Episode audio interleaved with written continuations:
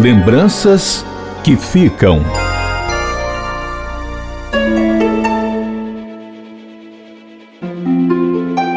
A primeira opção ao fazer vestibular foi o curso de medicina, mas no último minuto, Cleito Marinho optou pelo direito.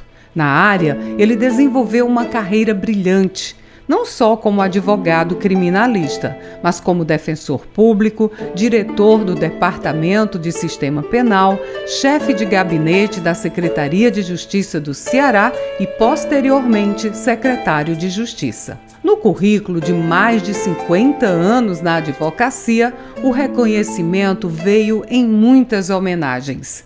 Cleito Marinho foi escolhido advogado padrão pela OAB, premiado com o troféu Clóvis Bevilacqua. Além disso, o conselheiro estadual Luciano Daniel propôs à OAB a instituição da medalha Cleito Marinho, uma honra.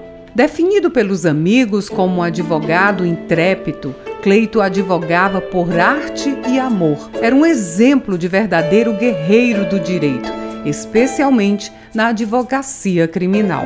Dr. Cleito Marinho, como era tratado com respeito por muitos, tinha todos os predicados que um grande advogado deve ter: inteligente, culto, orador como poucos, corajoso e, sobretudo, ético e atencioso com os colegas, juízes e promotores.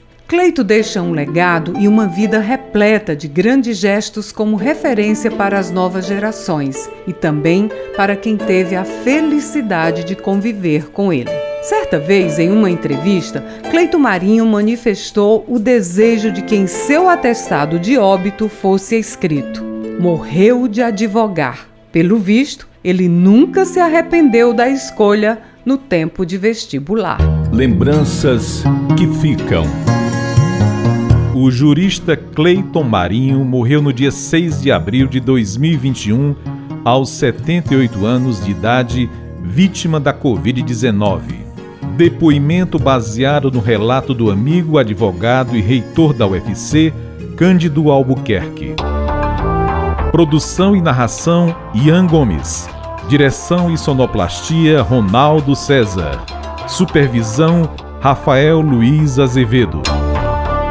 Compartilhar iniciativas. Esta é a meta da Assembleia Legislativa do Estado do Ceará. Rádio FM Assembleia 96,7. Com você, no centro das discussões.